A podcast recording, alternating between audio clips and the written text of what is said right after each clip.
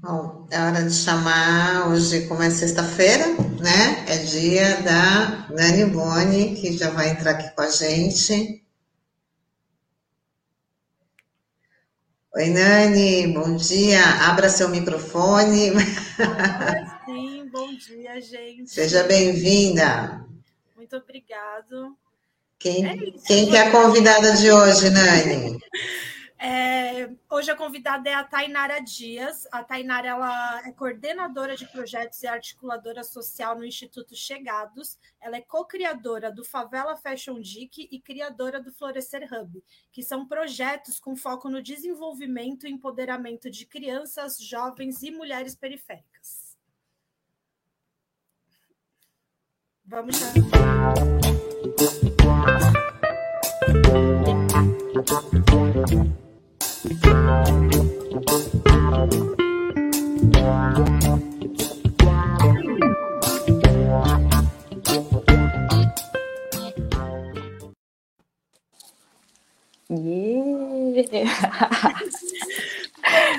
Thay, que prazer ter você aqui com a gente. Você tá bem? Bom dia. Estou super ansiosa aqui, estava aqui contando os minutos já para entrar aqui com vocês. Estou muito feliz com o convite, muito feliz de estar aqui hoje. Obrigada, só tenho a agradecer a você e a todos os envolvidos nesse projeto incrível. Tá, e vamos então conversar um pouco aí sobre você, esses projetos que você está desenvolvendo aí na região da Vila Margarida, né, em México 70. Primeiro, eu queria que você contasse um pouco sobre você, de onde você cresceu, o que te inspirou a trabalhar com projetos sociais e como que foi essa tua trajetória. Assim, então, eu sou a Tainara, tenho 26 anos, né? Atualmente eu moro aqui na Náutica 3, que é um bairro um pouquinho próximo da Vila Margarida e do México 70, mas eu morei na Vila Margarida durante toda a minha infância, né? E desde muito nova, eu sempre me senti muito envolvida por projetos sociais, principalmente projetos que eram ligados a mulheres, né? Eu frequentei a igreja durante muito tempo, então eu sempre estava envolvida em atividades nas periferias, nas favelas, né? Eu me lembro, assim, com uns 13, 14 anos, eu já comecei a visitar clínicas de reabilitação para mulheres que estavam em dependência química. Eu não entendia muito como eu poderia ajudar aquelas mulheres, até porque eu não tinha uma trajetória muito extensa, mas eu me sentia muito feliz fazendo aquilo, né? E o Chegados chegou na minha vida através do meu companheiro, né, que é o Denner. Ele já tinha o Instituto Família Chegados há mais ou menos uns 3 anos. Eu ajudava, assim, durante os finais de semana, porque eu trabalhava em escritório como auxiliar administrativa. E aí, como era só no final de semana que eu podia ajudar, que eu podia estar envolvida, só os sábados, e como dava, durante a semana eu sempre ficava muito impaciente no escritório, né? Eu lembro que eu ficava olhando as horas passando lá no escritório, atendendo o telefone, resolvendo problema, e eu olhava e falava, o que eu estou oferecendo para o mundo aqui dentro? Eu acho que o bichinho do social começou a me incomodar, até que há 2 anos atrás, em 2019, eu resolvi pedir demissão do trabalho. Foi uma loucura na época, né? Meus pais não entendiam muito bem, na minha cabeça também eu não entendia muito bem como é que uma pessoa pobre pode pedir demissão do trabalho, como assim? A gente cresce, né, com aquela cultura de que, conseguir um trabalho bom aí no escritório, fica aí para sempre, até você se aposentar, para ter uma aposentadoria no final da vida, para ter a certeza de que ainda vai conseguir viver um pouquinho bem. Mas eu não consigo ter esse pensamento assim, acho que eu sempre pensei um pouquinho fora da caixa. E aí eu tive coragem, pedi demissão e comecei a trabalhar no Chegados. E aí eu lembro que os meus pais me deram 6 meses para eu... Eu veio uma professora aqui na minha casa conversar com os meus pais, precisou a professora vir para falar, dá um voto de confiança para tá e tal. Eles falaram, 6 meses, se em 6 meses você conseguir se virar, tudo bem, senão depois você vai voltar. E aí agora já fazem 2 anos, né, e eu consegui me virar entre trancos e barrancos. Não é fácil, você, mais do que ninguém, sabe disso. Viver do social realmente não é fácil, mas é muito gratificante, né, e aí meu envolvimento começou assim, foi meio que natural, sabe? Sim, sim. E é um caminho sem volta, né? Eu vou meter bem a minha cara aqui na frente, que o meu microfone tá baixo, tá, gente? Não se assusta. Mas, sim, Então, Thay, conta pra gente o que é o Instituto Chegados e o que vocês articulam dentro da comunidade. Tá. O Instituto Chegados começou a partir do envolvimento de jovens dentro da Vila Margarida e do México 70. Nessa época eu nem estava envolvida no projeto ainda, mas de jovens que entenderam que ali dentro do território deles não tinha cultura e eles precisavam sempre se deslocar até Santos para participar de alguma roda de rima, para participar de algum evento cultural. E eles entenderam que eles poderiam produzir ali dentro, né? Então começou com uma biblioteca comunitária. Eles se reuniam para conversar sobre os livros, né, para discutir política, discutir várias coisas. E aí, com o tempo, isso foi se tomando forma e se transformou no que hoje, né, é o Instituto Família Chegados, que hoje está na direção minha e do Denner como coordenadores. A gente trabalha com foco em arte, cultura e educação da periferia para a periferia, né? Então, nós dois somos periféricos e temos uma equipe assim, de pessoas que trabalham com a gente, de pessoas voluntárias que estão sempre envolvidas no projeto, mães de crianças que ajudam muito com a gente e alguns amigos também que são envolvidos, né, nessas causas sociais, né? Dentro dos Chegados, a gente tem o Favela Fashion Dick, que eu vou falar um pouquinho mais depois para vocês. A gente tem o Florescer Hub. Tem o Projeto Meeting, que é um projeto idealizado pelo Denner, né, onde ele dá aula gratuita de inglês para as crianças na comunidade. Então, as crianças já começam a aprender desde pequena, né, um novo idioma, coisa que para a gente na periferia acaba demorando muito mais tempo para chegar. E a gente acaba envolvendo eles com essa questão da linguagem, da conexão. Nós temos muitos amigos que moram fora do país, então a gente conecta essas pessoas que estão do outro lado com essas crianças. E é um resultado muito incrível. A gente tem o Festival de Pipa Poético, a gente tinha a biblioteca comunitária, né, que a gente precisou sair do espaço onde nós estávamos ocupando há um tempo. Essas fotos que estão aparecendo aí são as fotos de quando a gente faz os desfiles, né, na comunidade. Esse foi um dos desfiles que mais desfilaram crianças, acho que foram em torno de 40 crianças desfilando. Todas as crianças que chegavam na hora do desfile, elas queriam participar e eu não tinha como dizer não, e elas entravam na passarela e desfilavam. E agora a gente está com um novo projeto que a gente lançou esses dias, na verdade fazem 2 semanas, que chama Língua dos Sonhos, onde a gente fez uma seleção de 6 jovens da periferia, né? São 6 jovens do México 70 e da Vila Margarida, que estão aprendendo inglês, então eles estão em aulas intensivas de inglês todos os dias, com mais 4 professores. Então a gente tem o Denner, que é professor aqui no Brasil, o Francesco, que é professor na Itália, a Darina, que é professora na Sérvia, e a Eloísa, que é professora em São Paulo. São todos professores de inglês, dando aulas todos os dias para esses jovens, porque daqui a 6 meses a gente quer encaminhá-los para trabalhar no navio de cruzeiro, né? A ideia é que esses jovens se conectem com o mundo e, a partir dessas percepções de estarem em outros lugares, entendam se eles querem desenvolver aqui ou se eles querem desenvolver em algum outro canto do mundo. E esse projeto tem sido muito especial para a gente. E é o último projeto assim, que a gente estava trabalhando incansavelmente e saiu do papel. E eu estou muito feliz. Eu morro de orgulho de ouvir, mas é isso. Parabéns, Thay. Ô, Taigo, coloca para a gente o vídeo 2 para a gente mostrar um pouquinho do Instituto Chegados, por favor. A coisa foi linda, né, mano? A gente só tem a agradecer. E é isso, né? A ação de hoje aí cumpriu com o seu objetivo no nosso ponto de vista, tá ligado? Porque a intenção foi para além dos alimentos, como a gente tem trabalhado nessa questão de pandemia, a gente quis trazer outro tipo de alimento, né, mano? E hoje a gente viu na prática a gente passar aí e falar, nossa, agora já dá pra gravar um clipe aqui, alimentou um sonho de alguém, tá ligado? Agora eu tenho espaço pra mim expressar minha arte, saca? Deu vida, impulsionou sonhos. Essa é a nossa tese nesse momento de pandemia que tá difícil pra todo mundo, mano. Só Deus sabe a cabeça de cada um nesse momento, tá ligado? E a gente tá vivendo hoje nessa questão de pandemia, né? Como se não houvesse um amanhã, mas o amanhã existe.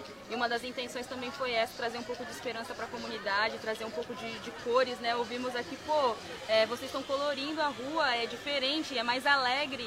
E eu acho que o nosso objetivo era esse, né? Trazer um pouco do diferencial dessa cultura, dessa arte de grafite e tal. Os manos do grafite falando que muita gente vê o grafite grafite, né? Com a questão de maloqueiro, de picho e tudo mais. E aí passar e ver mãe de família, pai de família agradecendo, pedindo pra fazer na porta da sua casa isso, também essas artes, eu acho que foi fundamental. Lindo.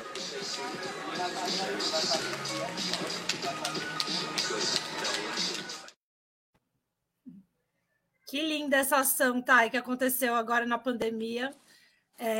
Thay, agora saindo um pouco do Instituto Chegados, quero que você fale para a gente do teu projeto Favela Fashion Dick, que é incrível esse projeto. Enfim, eu vou deixar você falar, eu já tive a honra de presenciar de perto e me arrepiou, é muito lindo. Ai, obrigada, e eu quero ver o Chico desfilando ainda um dia no Favela Fashion Dick, porque ele tá lindo demais. Eu vejo as fotos que você posta dele, ele tá muito lindo e estiloso. Enfim, o Favela Fashion Dick nasceu a partir de uma percepção minha, né? Eu trabalhei durante muitos anos como modelo, assim, desde os 8 anos de idade. Eu sempre fui muito magra, né? As pessoas sempre me olhavam e falavam assim, nossa, tem porte de modelo, olha, magra, alta e tudo mais.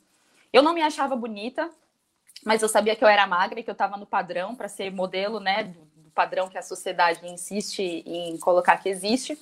E trabalhei como modelo durante muitos anos, assim, dos meus 8 até os meus 21 anos eu trabalhei como modelo, desfilei em passarela, fui Miss Beleza Negra Santos no ano de 2018, né, fui Miss Comerciária em Santos também.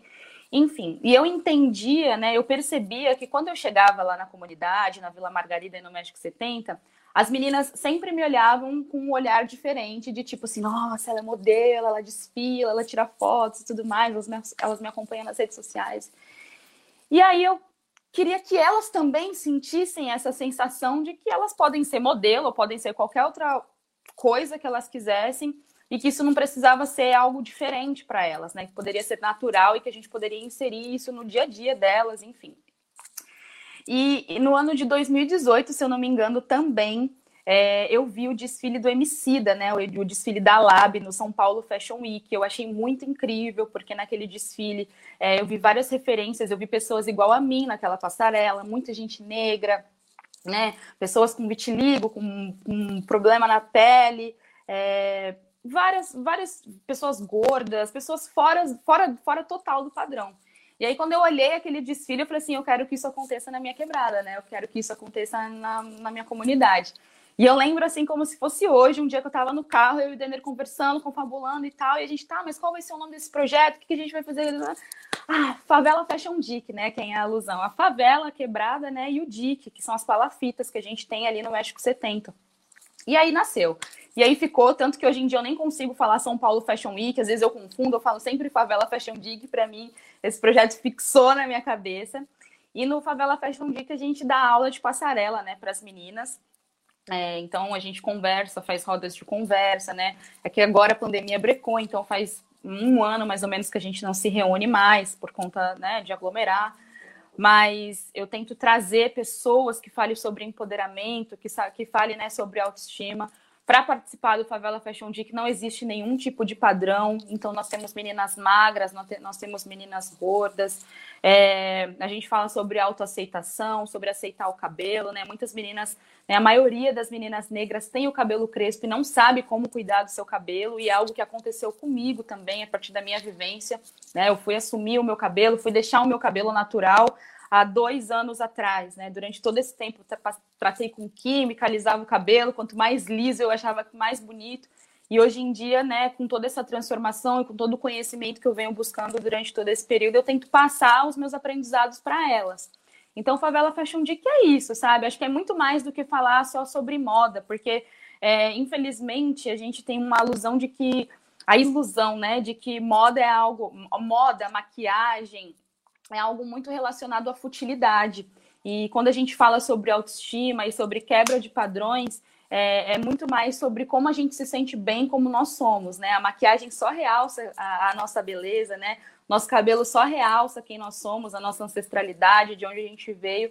E são essas as coisas que eu tento passar para elas, sabe? Para que elas se reconheçam através das suas próprias identidades. Desmutar aqui meu microfone. Thay, você até citou Emicida, eu sou super fã das ideias dele, de tudo que ele representa no universo cultural, no universo da moda, que também é cultura, né? E o Emicida, ele diz que os nossos livros de história são os discos, que através deles a gente consegue entender e conhecer um outro lado da história que não, a gente não aprende, né, no sistema educacional convencional. Eu queria que você contasse para a gente quais que foram os seus livros de história, seus discos de história e quais foram suas referências culturais. Olha, eu tenho buscado uma construção diária, assim, de construir minha identidade. Né? Eu já estou com 26 anos, mas a partir, acho que, dos meus últimos 4 anos e até desde quando eu decidi mesmo pedir demissão do trabalho e me entregar, assim, e entender realmente quem sou. Então, eu gosto muito de Djamila Ribeiro, né? Acho ela uma mulher incrível, assim, e eu acho que ela tem uma didática, uma dinâmica de ensinar, né? De passar os ensinamentos para nós. Então, eu adoro Djamila. E na música, eu tenho escutado muito Drica Barbosa, que também faz parte, né, da equipe do Emicida, tá na Lab. Tem uma música chamada Herança, que foi até uma que eu coloquei num videozinho que eu postei esses dias do ensaio das meninas que rolou. A gente fez o primeiro ensaio fotográfico do Favela Fashion Dick com as 2 primeiras meninas que começaram no projeto, que é a Débora e a Alice. E são 2 meninas que passaram por um processo de transição também, e eu pude ajudá-las nesse processo. Elas quiseram cortar, na verdade a Alice, né, quis cortar o cabelo, tirar a química do cabelo, e ela falava, ai, meu cabelo tá curto agora, mas ele vai crescer e vai ficar igual o da Tainara. E eu acho isso muito forte da parte dela, né, ela tem 9 anos, e eu me lembro que com 9 anos eu jamais deixaria alguém cortar o meu cabelo curto, e eu chegar na escola empoderada, forte, e tá nem aí para que alguém fosse dizer alguma coisa. E essa música da Herança fala isso, né, da Drica Barbosa, que hoje em dia nós estamos 1000 vezes mais fortes. E eu escuto ela como se fosse um hino, assim, da minha vida. Sempre quando eu tô meio para baixo, eu sempre escuto, e é muito transformador, assim. E fora que eu tenho estudado, assim, muita gente. Thaís Araújo, eu adoro ver os vídeos dela na internet, né? Esses dias estava vendo documentário também da Oprah, enfim, todas essas mulheres negras, assim, que estão aí na sociedade fazendo coisas por nós, e eu me sinto muito representada por essas mulheres, sabe? E eu tenho buscado conhecer, entender. Eu confesso que eu não era fã de literatura e de livros, mas cada vez mais eu sinto a necessidade de buscar essas informações até para que eu passe para outras crianças, né? E eu costumo dizer que na quebrada, na comunidade, as coisas demoram mais para chegar, né? O acesso, ele é um pouco mais curto. E eu me sinto como um canal de comunicação para essas meninas, e muito mais sobre, não é sobre ensinar, mas acho que sobre ser, sabe? Sobre as minhas atitudes, e eu fico o tempo inteiro me revendo, e às vezes eu falo alguma coisa que tá fugindo daquilo que eu acredito, eu já volto, já falo, meu Deus, nossa, é muito engraçado todo esse processo, mas eu acho que tem me fortalecido muito enquanto mulher preta que tem desenvolvido esses trabalhos, sabe? Ela é muito referência, né, Brasil? Socorro, que mulher! Tá, e conta pra gente agora do Florescer Hub, que eu acho que foi o último projeto, que não sei, posso falar uma besteira, que vocês tiveram por aí, e como que ele surgiu e como que ele tá atuando aí na comunidade. Mas o Florescer Hub também nasceu de uma forma muito natural. Na verdade, eu acho que eu fui cobrada por esse projeto, assim, pelas mulheres da comunidade, as mulheres mais velhas, porque o Favela Fashion Week é direcionado para crianças e jovens, meninas que estão passando por esses processos, né, da adolescência e tudo mais. E até então a gente não tinha nenhum projeto direcionado e específico para essas mulheres mais velhas. E foi quando, acho que no ano retrasado, a gente ganhou um edital que foi aberto pelo Procomum, que chamava My Mark My City, e a gente criou uma horta comunitária na Vila Margarida. E nesse processo da horta, a gente teve vários encontros, né? A gente chamou uma pessoa que pudesse fazer oficinas de horta e tal. E, cara, essas mulheres sabem muito, sabe? Sobre plantar, sobre cuidar, sabe? Sobre o processo das plantas. Era algo que eu nem me ligava muito. E a partir daí eu passei a entender que isso também era uma terapia para elas. Né? Eu lembro que nos encontros, quando eu chegava atrasada, alguma coisa assim, elas me cobravam, e aí, você não vai vir e tudo mais. E essas mulheres eram mulheres que estavam passando por situações de depressão na época. Eu lembro que muitas delas estavam em casa, ficavam sozinhas, não tinham o apoio dos filhos. Até que chegou um dia que eu falei, uai, vamos criar um projeto para essas mulheres. E aí nasceu o Florescer Hub, que já era um sonho antigo. Eu tinha um sonho de criar um projeto com o nome Florescer, mas eu ainda não sabia que projeto seria esse. O Florescer veio na minha mente quando eu estava imersa no Guerreiro Sem Armas, no ano de 2019. E aí veio esse nome na minha cabeça, eu não sabia o que que ia ser. E aí, sabe quando junta, tipo, quando casa as coisas? E aí veio o Florescer Hub, que é mesmo criar um hub, sabe? Um lugar onde a gente se sinta à vontade, em trocar ideia, em se abrir. E aí, em 2020, eu tô perdida no tempo. Mas em dezembro de 2019 aconteceu o primeiro circuito Florescer Hub lá na Vila Margarida, e a gente fez 3 encontros, né? A gente trouxe a Rede Mulher Empreendedora para falar sobre empreendedorismo feminino. Muitas mulheres nas comunidades já são empreendedoras e nem sabem que são, fazem bolo de pote, são manicures, atendem em casa os clientes, fazem cabelo, mas não se enxergam como empreendedoras. E a Rede Mulher Empreendedora trouxe todo esse aparato e as instruções de como a gente deveria seguir. Aí a gente fez uma oficina de bordado raiz também com a Clarice, que foi muito incrível. Essas mulheres trazem no bordado muita ancestralidade, muitas delas bordavam com suas mães e fazia tempo que não pegava ali na linha e tudo mais, e a gente fez esse encontro. E uma oficina de yoga também, que muitas delas, a maioria, nunca tinham feito uma aula de yoga, tinham vários preconceitos e tudo mais, e a gente desmistificou essas coisas. E realmente foi muito incrível, assim, foi muito forte, potente. A gente fez, apareceu uma fotinha agora há pouco aí, a gente fez certificado para elas que participaram do processo. Muitas nunca tinham recebido um certificado e foi muito significativo, sabe? Elas saíram felizes, falando que ia pendurar o certificado em casa. E é isso, assim. A ideia é que depois que passe a pandemia, a gente volte a se reunir, porque é muito importante, principalmente nesse período de pandemia, assim, eu fico, às vezes, pensando como é que está sendo esse processo para muitas delas, porque não tem sido fácil para ninguém ficar em casa, mas a gente sabe que é o necessário, né, que a gente precisa ficar em casa. Mas eu acho que o Florescer Hub vem muito para apoiar, assim, principalmente o espiritual e o mental dessas mulheres, sabe? Só o fato da gente estar junto, delas estarem sendo ouvidas, de poderem falar das suas dores, daquilo que elas querem para o futuro e voltarem a sonhar, é isso que a gente quer como objetivo do Florescer. Taigo, coloca para a gente o vídeo 1, por favor, para a gente ver um pouquinho do Florescer Hub. Eu queria fazer algo onde as mulheres olhassem para si, se entendessem um pouco mais. Foi aí então que veio o Florescer. Eu comecei a desenvolver alguns trabalhos sociais quando eu tinha 12 anos. Aí, através da igreja que eu frequentava na época, eu fazia algumas visitas em alguns lugares onde tinham algumas mulheres dependentes químicas e tudo mais. E desde ali eu senti que era o que eu queria para minha vida. Eu era muito nova, eu só não sabia como eu ia desenvolver projetos, enfim. Acho que eu nem entendia muito bem, mas eu lembro que era uma sensação maravilhosa passar uma tarde de sábado naquele lugar. A ideia do Florescer, ela nasceu de um movimento natural que já acontece aqui nesse espaço, de mulheres que se reúnem para aprender o artesanato, né? Se reúnem, enquanto elas fazem o artesanato, elas também se conectam nas suas histórias, né, nas suas relações. E esse espaço é tão raro hoje em dia, de a gente poder fazer algo que traz um bem-estar, né? Esse foi um pouquinho do projeto Florescer Hub, né? Otay, eu queria que você falasse agora para a gente, a partir de todos esses projetos que vocês articulam aí dentro, qual que é o impacto social que você consegue ver no dia a dia, assim, dessas mulheres, dessas crianças e desses jovens? Qual que é a diferença que você consegue ver, que é até aquela sensação de satisfação que a gente tem com o trabalho social? Olha, no Chegados, uma das coisas que a gente mais trabalha em todos os projetos é sobre sonhos, né?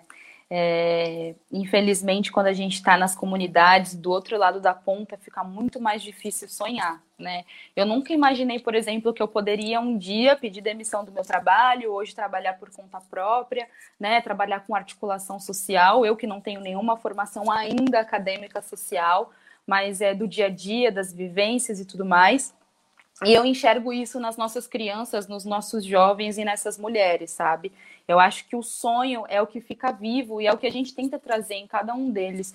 Então, esses jovens que estão participando do Língua dos Sonhos, que o projeto já diz tudo, são jovens realmente que... Eu lembro que numa das inscrições, a gente perguntou, né? Por que que a pessoa merecia? Por que que você acha que você merece participar do projeto? E um desses jovens respondeu, eu tenho 23 anos, eu nunca trabalhei e eu acho que eu nunca vou conseguir trabalhar. E aí agora, depois de 2 semanas, com um grupo formado, com esses 6 jovens, e a gente, né, estimulando o sonho, falando sobre sonho todos os dias, né, falando, se você não tem sonho ainda, vamos começar a pensar, vamos começar a visualizar o que você quer para o futuro, vamos pensar sobre isso.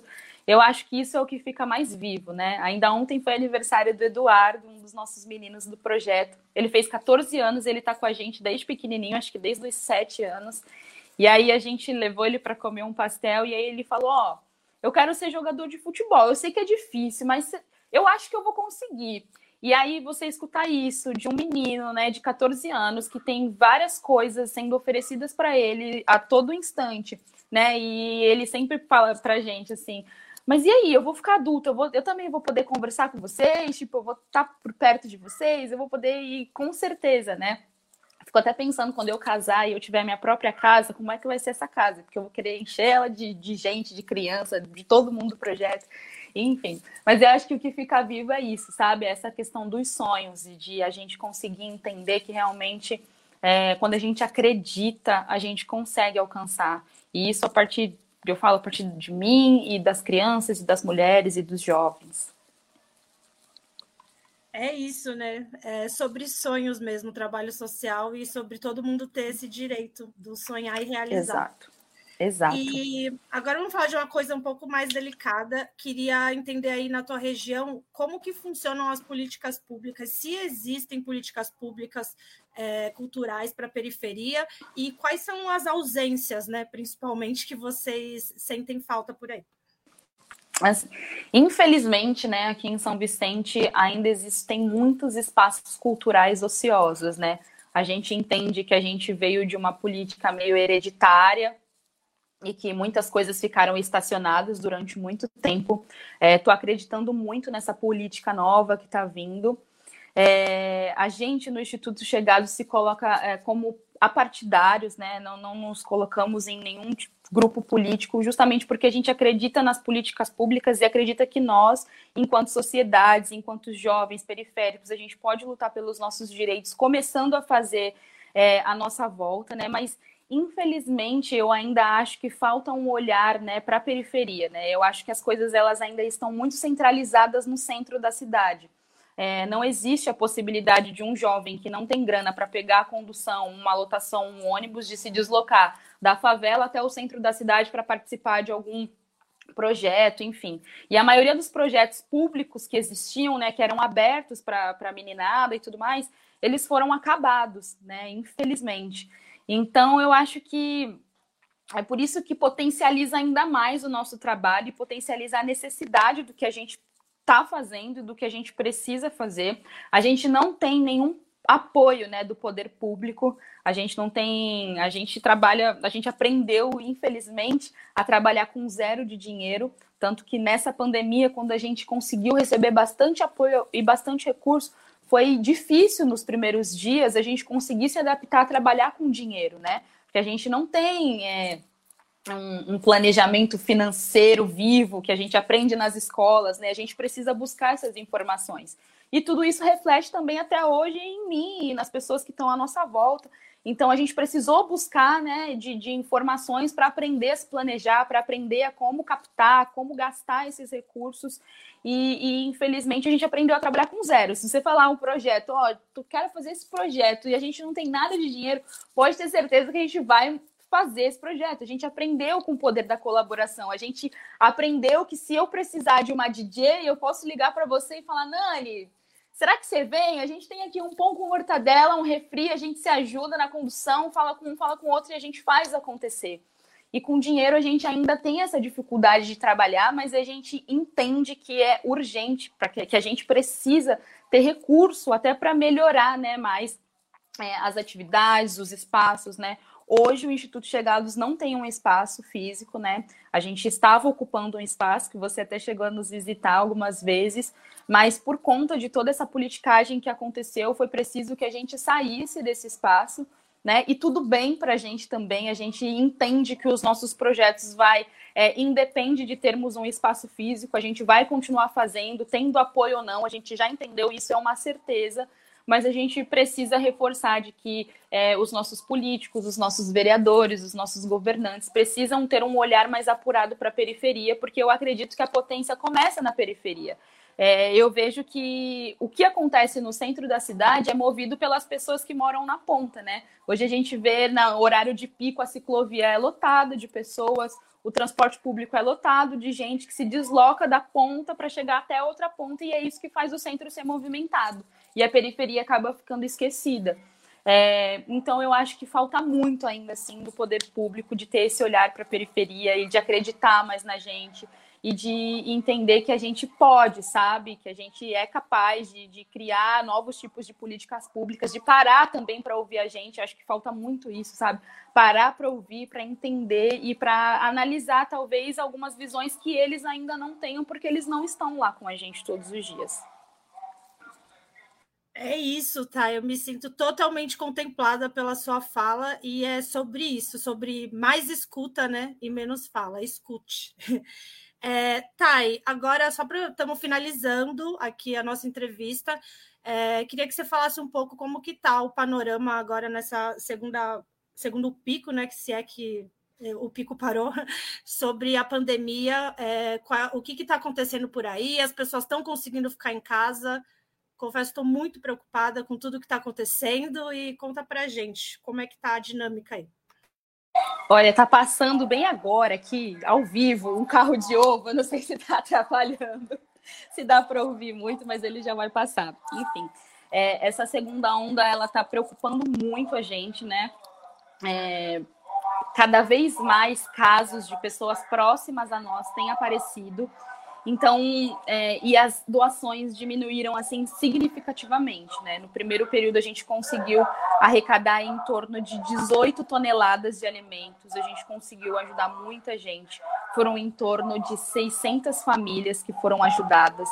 A gente ganhou um edital que a gente conseguiu apoiar 200 mulheres periféricas durante 2 meses com cestas básicas. Então, as mulheres que são chefes de família, né, que estão ali no comando do lar, a gente conseguiu apoiar elas com 2 meses de cestas básicas, mais 400 cestas básicas que nós conseguimos, né, num dia que a gente recebeu uma doação de 15 cestas básicas, eu entreguei 10 numa cesta e 5 pessoas não foram retirar na segunda. E quando eu voltei lá na segunda, tinha uma fila imensa, na primeira onda, foi muito difícil esse dia, porque a gente estava todo mundo meio perdido, né? A gente não sabia o que estava acontecendo, e o pessoal aglomerado e tudo mais.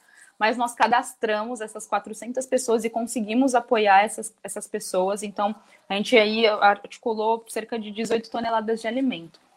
Já nessa segunda onda, né, até agora a gente ainda não tem previsão de receber, né? A gente tá de receber cestas básicas, a gente está envolvido com Baixada pela Vida, com Família Apoia a Família, com a Rede Elos, com o Instituto Procomum, com a Gerando Falcões, mas eu entendo também que essas grandes instituições ainda também estão nas buscas, porque até para elas diminuíram as doações, então a gente está meio, né, correndo atrás. E é isso, assim, é muito difícil você pedir para as pessoas ficarem em casa quando uma pessoa mora num barraco, 10 pessoas, sem ventilação, porta colada com porta. Então, realmente, na quebrada, na comunidade, é muito mais difícil você pedir para as pessoas ficarem em casa, né? Por isso também que a gente precisa de apoio com máscaras, com álcool em gel, porque isso diminui o impacto, né, da propagação do vírus. Mas neste momento, né, o Instituto Família Chegados, assim, a gente não está medindo forças para ir atrás de busca de doações, inclusive pessoas, empresários, empresas, pessoas físicas que queiram ajudar, que queiram apoiar, vocês podem me procurar, porque nós estamos precisando sim, nós temos demandas de pessoas sim que estão precisando de doação. Todos os dias a gente sai na rua, sempre tem gente perguntando se tem doação, eu sempre recebo mensagem no WhatsApp. E isso também, às vezes, acaba me deixando com o coração apertado, porque daí o pouco de doação que vem, a gente tem que escolher as famílias que mais estão precisando E isso é muito difícil, porque todo mundo está precisando, e você fazer uma seleção dentre essas famílias que estão precisando é muito difícil, muito duro, mas é o que está acontecendo nesse momento. E é isso, assim, sabe? A gente realmente está precisando de apoio, e quem puder nos ajudar, quem puder, né, entrar em contato, a gente agradece demais por nós e por todas essas pessoas que infelizmente estão à margem da sociedade. Ai, antes de eu ler os comentários, que só comentários excelentes para você. Ai, meu Deus. Mulher, pelo amor de Deus.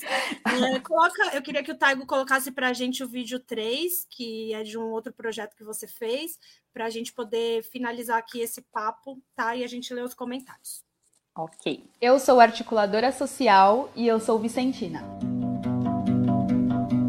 Sou Tainara, tenho 26 anos, eu moro na Náutica 3, né, que é aqui em São Vicente, mas eu desenvolvo alguns trabalhos, né, voluntários na Vila Margarida e no México 70.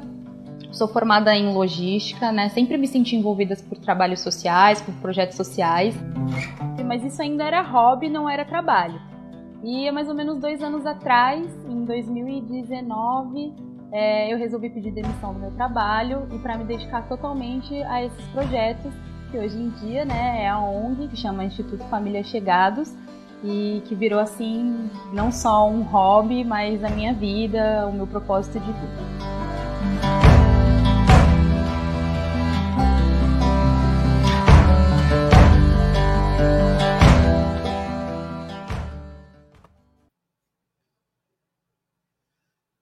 Isso, gente, essa é a Tainara, 0 defeitos. Coloca os comentários para eu ler, Taigo, por favor. Ah, estou até ansiosa aqui. Bom dia, equipe RBA. Bom dia, Beto. Beijos. Cidinha dando bom dia para a gente. Cidinha está sempre assistindo a gente. Karina Estela, grande influência na comunidade e na vida de outras meninas. Bom dia, Nália. Bom dia a todas, todos. Bom dia, Gibson, será? Cidinha Santos, a Drica Barbosa é maravilhosa. Obrigado pela lembrança, Tainara. Que tudo. A Thay vem inovando em termos de projetos sociais e tem se destacado por não se prender à velha política. Ai, obrigada. A Cidinha, falando de um projeto que você participou também, né? O Guerreiro Sem Armas. O Guerreiro Sem Armas, idealizado pelo Instituto Elos, tem feito muita diferença nas periferias por meio de intervenções a partir da realidade. Renato Sabino, você é uma referência. Nossos jovens e adultos precisam muito disso. Referência de força, garra e carinho. Ai, gente, obrigada. Tô até me sentindo aqui. É maravilhosa, mulher. Parabéns, Tainara, a Tânia que falou, a Cris Góes. Colocações inteligentes e uma visão social abrangente. Parabéns, a periferia precisa de pessoas assim. Tainara nos representa. A Cidinha, além da campanha Baixada pela Vida, estamos na campanha nacional temgentecomfome.com.br. A Cris, uma jovem liderança que se destaca pela generosidade e disposição em ajudar a sociedade. Marcos, bom dia, projetos lindos. Bom dia, Canduta. Globalud, referência global. Cidinha, articulação da coalizão negra por direitos com o coletivo feminista classista Maria Vai com as Outras. É isso, gente. Os comentários, só coisa linda. Tainara, ai, muito obrigada. É sempre muito bom te ouvir. Eu sou muito, muito fã de tudo que vocês fazem por aí, dessa força de vocês, dessa luta, né? Tamo junto, você sabe disso. E eu quero agora que você, para finalizar, fale para a gente sobre onde a gente acha vocês, os projetos, as redes sociais. Faz o certo. Gente, primeiro quero agradecer todos esses comentários maravilhosos, assim, muito obrigada. Eu quero dizer que eu também estou em construção todos os dias, e ler esses comentários me faz assim mais forte, me faz querer continuar, ser cada vez melhor, continuar desenvolvendo esses trabalhos que eu acho que são muito necessários. Quero agradecer a Nani, obrigada pelo convite, obrigada por ser inspiração, por ser essa mulher, mãe, Andy, apresentadora, articuladora, produtora, enfim, eu vejo você fazendo mil coisas e me inspiro muito também em você, obrigada de verdade. É, tem as minhas redes sociais pessoais, né? Eu tô no Facebook como Tainara Dias e no Instagram, @taidias, o Dias são 3 As, então @taidias. E as redes do Instituto Família Chegados. No Facebook, a gente está como Família Chegados. Então, vocês verem lá um pipinha colorido, é a nossa logo, a nossa marca registrada. E no Instagram, a gente está como instituto.chegados. Então, vocês podem seguir a gente também lá. A gente vem postando todas as atividades que a gente tem feito, mesmo em meio à pandemia, né? A gente tem organizado alguns efeitos de grafite, até para chamar a atenção da população, para distribuir máscaras, enfim, para conscientizar enquanto a descarte de lixo incorreto, né? A gente tem tentado aí se virar nesses últimos tempos como dá, mesmo com tudo isso que tem acontecido no nosso planeta, no nosso país. E é isso, assim, quero muito agradecer a oportunidade, o espaço aqui aberto de poder falar um pouquinho do que a gente tem feito e quem puder seguir a gente, continuar acompanhando todas essas atividades, esses projetos, vai ser muito incrível para a gente ter vocês nos assistindo. Obrigada, viu, Nani? Obrigado você, Thay. Vamos encerrando aqui a nossa entrevista. É isso, sigam essa mulher maravilhosa. Vou falar aqui pertinho, bem alto, para quem está só ouvindo na rádio. E você é muita inspiração para muita gente. Obrigada, beijo, tamo junto, gente. Beijo todo mundo aí. Um beijo, tchau, tchau. Tchau. Gente, agora aqui, nesse momento que seria a nossa agenda, eu vou dar alguns informes que são sobre medidas emergenciais vindas da Secretaria de Cultura de Santos, que estão sendo articuladas, né, para essa segunda fase, que são propostas para os trabalhadores da cultura, tá? Dessa última reunião que a gente teve do Concult com o poder público, né, a gente teve 3 informes. O primeiro é que a Secult anunciou um aumento no aporte do Faculte. O Faculte é o único edital municipal de incentivo à cultura que a gente tem aqui em Santos, e o valor de 450 mil foi para 600 mil, ficando em aberto a discussão de contemplar 40 projetos de 15 mil ou 60 projetos de 10 mil.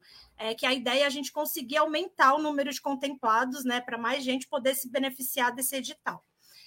O segundo informe é sobre a segunda leva do Hora da Cultura, que ele tem uma verba de ajuda de custo de R$600, que vai vir de emenda parlamentar, e ele vai provavelmente ser publicado nessa próxima semana, né? Então, na sexta-feira que vem, a gente pode até já compartilhar também essa publicação. E o terceiro informe é sobre o programa de cesta básica da Secult para trabalhadores da cultura, que articulou com alguns empresários para atender 415 famílias por 3 meses, tá? Então, a princípio, são as famílias que já estão cadastradas, havendo a possibilidade de abrir para novas famílias que não estão nesse primeiro cadastro. É isso. Muito bem, Nani. Parabéns também pela entrevistada de hoje. Muito legal, né? A Tainara, acho que todo mundo gostou, curtiu.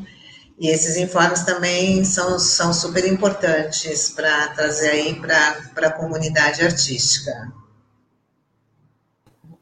É uma notícia positiva, né, Nani? Assim, diante desse cenário que a gente está, né?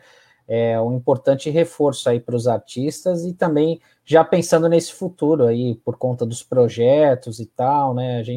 É muito importante que o poder público dê esse incentivo aos artistas e amplie cada vez mais os recursos, né, para viabilizar a cultura aqui na nossa cidade. Nani, tem alguma organização em rede dos artistas, principalmente aqueles que estão mais vulnerabilizados por conta dessa crise, para acessar esses recursos? Tem alguma organização entre os próprios artistas para isso? A gente tem se organizado através da Frente Ampla de Cultura, que também foi essencial para toda a Lei Aldir Blanc ser executada, né, aqui na cidade, que são alguns grupos de WhatsApp e tem uma reunião semanal. Eu vou começar a divulgar as reuniões também, vocês me desculpem, hoje eu não trouxe, mas existe essa Frente Ampla da Cultura, que também trabalha em conjunto com o Conselho de Cultura, e a Frente Ampla ela abrange outras cidades também, não só Santos, tá? Mas a maioria das coisas que a gente está conseguindo lutar e movimentar está vindo através da Frente Ampla de Cultura.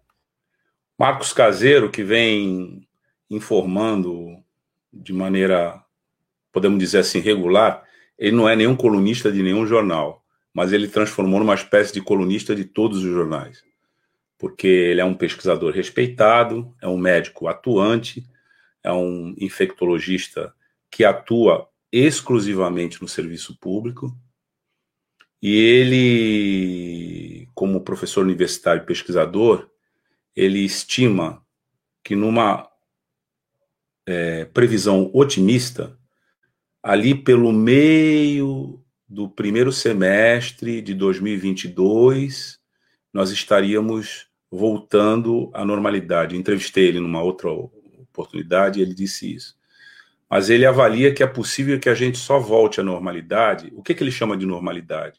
É a imunidade coletiva, que todos os especialistas, aqueles que acompanham, né, essa pauta, estimam em uma escala de vacinação de 70% da população.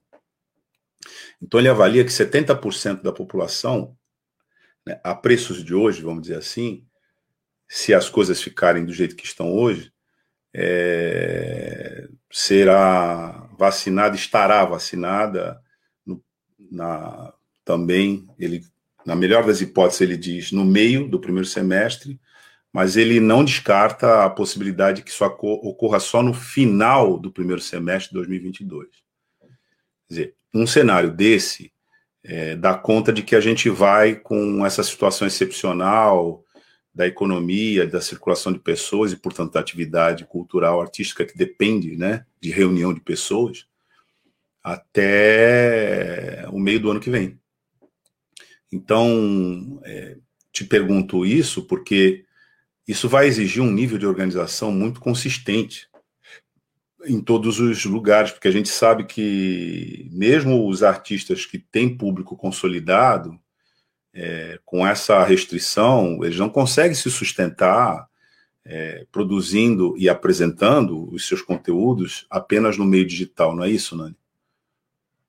Então vai precisar discutir muito essa organização e também considerar que vai ser um diálogo permanente com o poder público para dar conta dessa situação.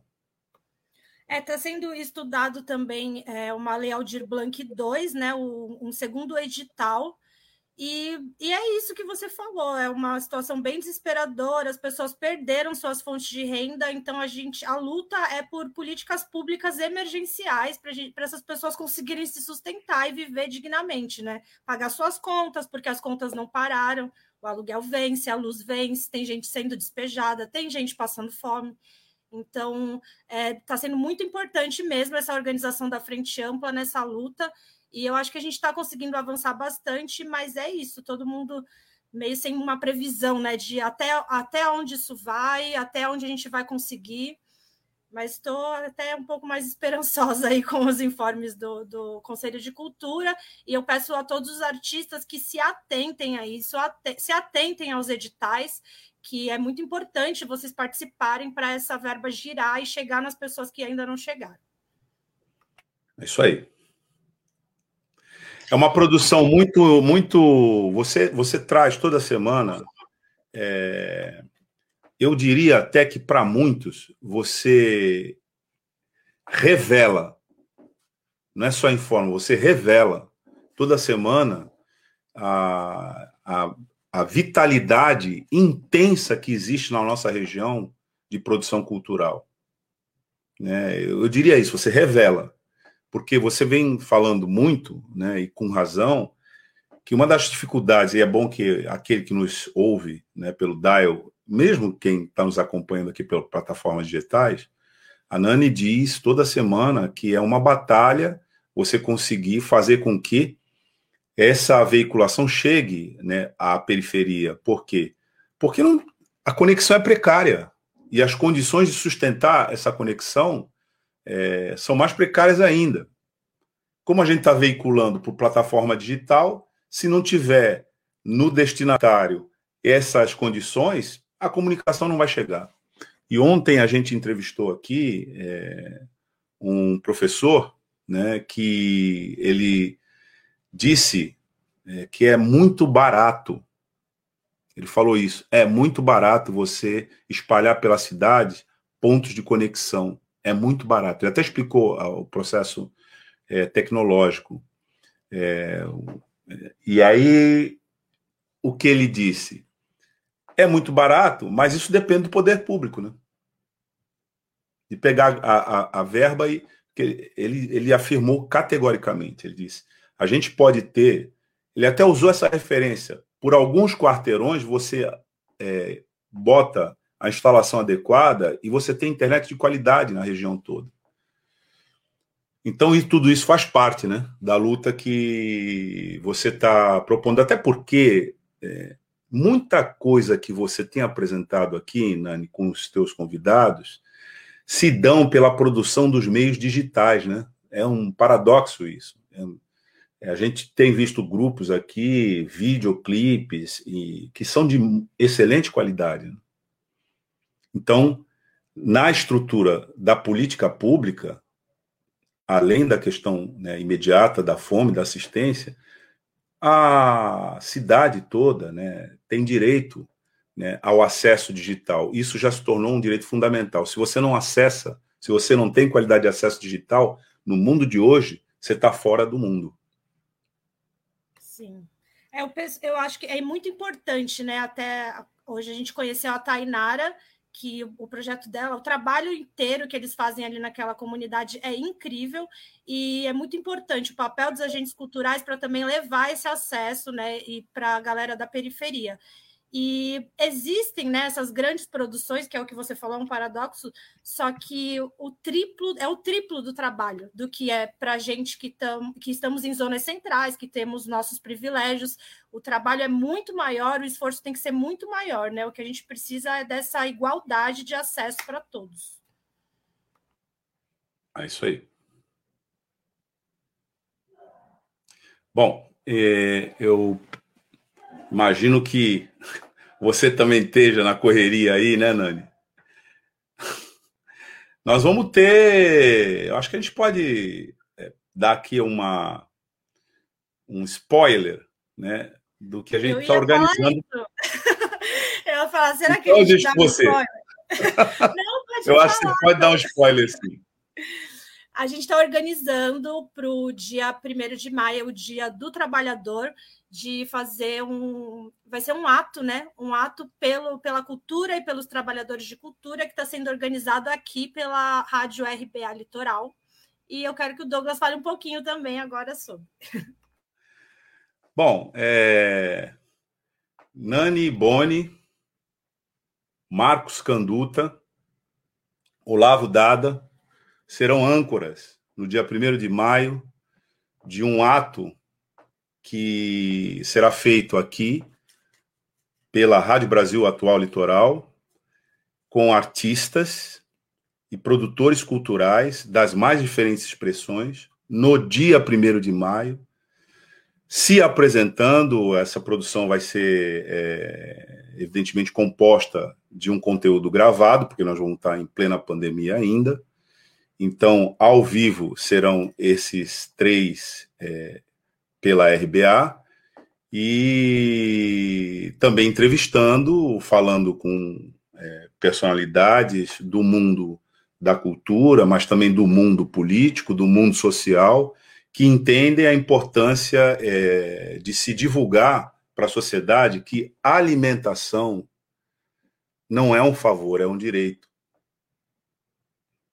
E direito, em qualquer lugar do mundo, né? E aqui não é diferente, se não for atendido, a gente tem que lutar para obtê-lo. Direito se conquista.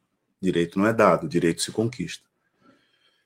Então, há uma campanha, nós já temos aqui notícias, temos veiculado, temos informado já há algum tempo, se a gente for considerar o fator tempo, desde o começo da pandemia, que a sociedade na Baixada se mobiliza para amparar aqueles que precisam. E são muitas iniciativas, muitas iniciativas. Aliás, pouco divulgadas, porque se fossem divulgadas, dariam para a sociedade uma dimensão de quanta gente solidária nós temos entre nós.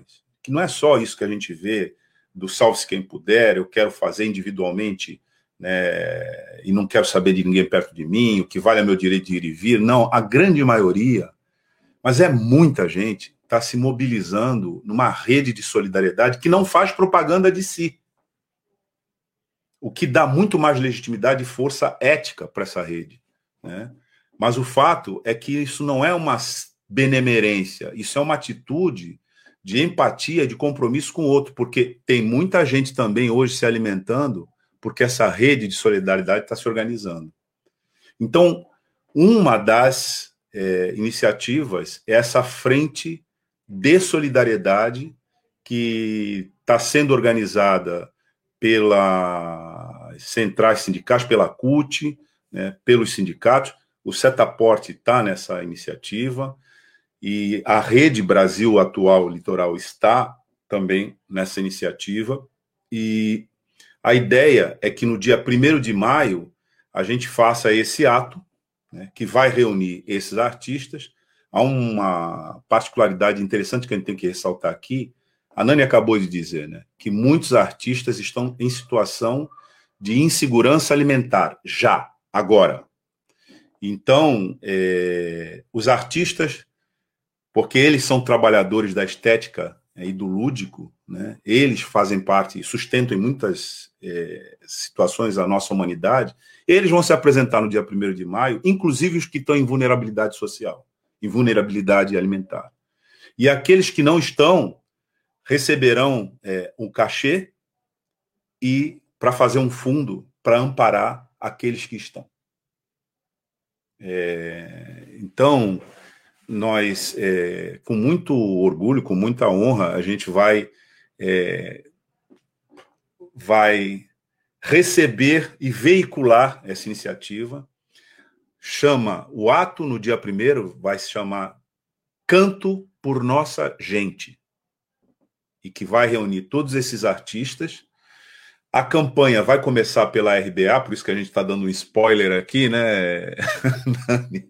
A campanha vai começar, o ouvinte, aquele que nos acompanha pelas redes sociais, vai ter oportunidade de ouvir na voz da Tânia, do Sandro, das vozes, né, que fazem a personalidade dessa rádio, a divulgação e a orientação também para colaborar.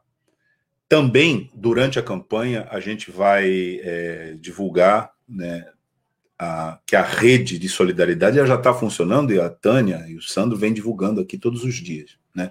E o Canduta e o Olavo também, na programação musical. Então, a gente vai continuar, durante essa campanha, reforçando, né, a orientação para quem quiser doar cesta básica, etc., com toda a destinação que a Tânia já vem colocando aqui. Mas, no dia 1º de maio, nós vamos ter esse ato, né, que vai ser ancorado, né, pelos que compõem aqui a nossa Rádio Brasil Atual Litoral, mas que são dedicados à cultura, né? Então, falo de Nani Boni, falo de Marcos Canduta e falo de Olavo Dada. Eles serão os condutores desse ato no dia 1º de maio. E roupa vai ser feito. Tô ansiosa. Sim, e vai ser feito a partir dos nossos estúdios, né, na RBA, porque aqui nós estamos, cada um na sua casa, fazendo o Pós-TV, mas essa veiculação no dia vai ser feita a partir dos nossos estúdios lá na RBA, né, na 15 de novembro. Tá dado spoiler, Nani. Só reforçando que Viu, Douglas? Só reforçando que esse Canto da Nossa Gente, ela está dentro dessa campanha, porque é tudo junto, misturado, todo mundo ajudando todo mundo, né? Se chama Frente Democrática em Defesa da Vida contra a Fome, que vai estar incorporando o Canto da Nossa Gente. E também já vou aproveitar aqui o espaço para dizer uma campanha da Fundação Setaporte, né, a fundação responsável pela nossa rádio aqui, que chama a campanha emergencial de arrecadação de alimentos da Fundação Setaporte, que todo mundo pode participar doando aí as cestas alimentos para compor as cestas básicas. Quem quiser levar até a Conselheiro Nébias 85, pode estar doando qualquer tipo de alimento. Geralmente o que compõe a cesta básica é feijão, arroz, macarrão, molho de tomate, café, um pacote de café, né, material de higiene também. E também tem a conta para quem quiser depositar no Banco do Brasil. Para quem está nos ouvindo, porque já tem aqui colocado na nossa tela, mas para quem está nos ouvindo, é Banco do Brasil, agência 3146-1, e a conta corrente é 41523-5. Repetindo, agência 3146-1 e a conta corrente 41523-5, que também é uma campanha que está dentro dessa frente democrática em defesa da vida e contra a fome. E aí, ó, Luiz Cláudio está aqui sintonizado com a gente, grande músico, grande figura da cultura dessa cidade. Quem conhece o Luiz Cláudio sabe que a gente fala com ele, né? Pelo bordão que é dele, né? Negron. Ô, Taigo, eu peço para você voltar aqui o post do Luiz Cláudio, que está dizendo aqui, estarei nessa. E ele é um artista de peso, ele sabe disso, nessa iniciativa. É isso aí. A Cidinha também, acho que depois tinha dito alguma coisa. Né? Ela está agradecendo aí a Nani por buscar e nos apresentar pessoas tão potentes como a Tainara. Concordo, Cidinha. A Nani sempre trazendo pessoas muito legais e interessantes para a gente conhecer, compartilhar, com trabalhos assim relevantes para as comunidades. Esse é o trabalho da Nani aqui, né, Nani? É isso, gente. Só agradeço e estou muito empolgada aí com essa iniciativa. Agradecer por eu estar junto, por poder ancorar esse projeto, esse ato que a gente está fazendo. E obrigado mais uma vez a todos vocês por esse espaço aqui de eu poder apresentar tanta gente e tantos talentos que a gente tem por aí, que eu não sei se estão escondidos ou só estão em outras esferas. Isso aí, Nani. Tchau para você. Tchau, Nani. Tchau, tá. Bom fim de semana, se cuidem, fiquem em casa. Tchau.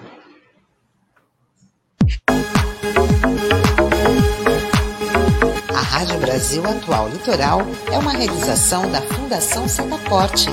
Apoio Cultural do Sindicato Setaporte.